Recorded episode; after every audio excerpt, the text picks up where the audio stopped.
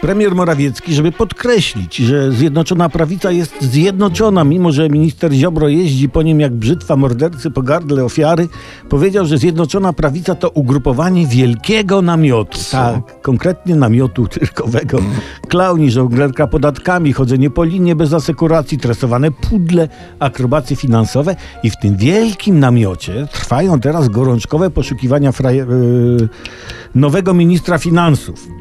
Dyrekcja cyrku planuje postawić na czele resortu kobietę. Wiadomo, gdzie diabeł nie może, tam baba z wozu skacze na pochyłe drzewo. Chodzi o to, żeby kobieta ociepliła wizerunek Polskiego Ładu. To, to trudne zadanie, bo chyba jedyny sposób na ocieplenie Polskiego Ładu to zmienić mu nazwę na kaloryfer albo wybuch reaktora. Wśród kandydatek na stanowisko szefowej resortu finansów pojawiła się prezes e, BGK pani Beata Daszyńska-Muzyczka oraz ministerka rodziny i polityki społecznej Marlena Maląg. Zadaniem nowej pani minister będzie także naprawa Polskiego Ładu. Ogarnięcie tego najnowszego dziecka PiSu macierzyńskim wzrokiem, podkarmienie piersią, utulenie, wymienienie brudnych pieluch i tak dalej.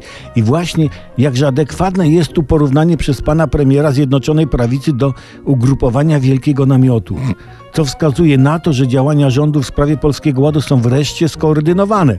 Bo naprawienie Polskiego Ładu to raczej sztuka z dziedziny sztuki wielkonamiotowej, prawda, czyli cyrkowej. No i z zainteresowaniem nacechowanym pewną dozą niedowierzania, z niezdrowymi wypiekami na twarzy, będziemy obserwować ten interesujący i pouczający spektakl cyrkowy.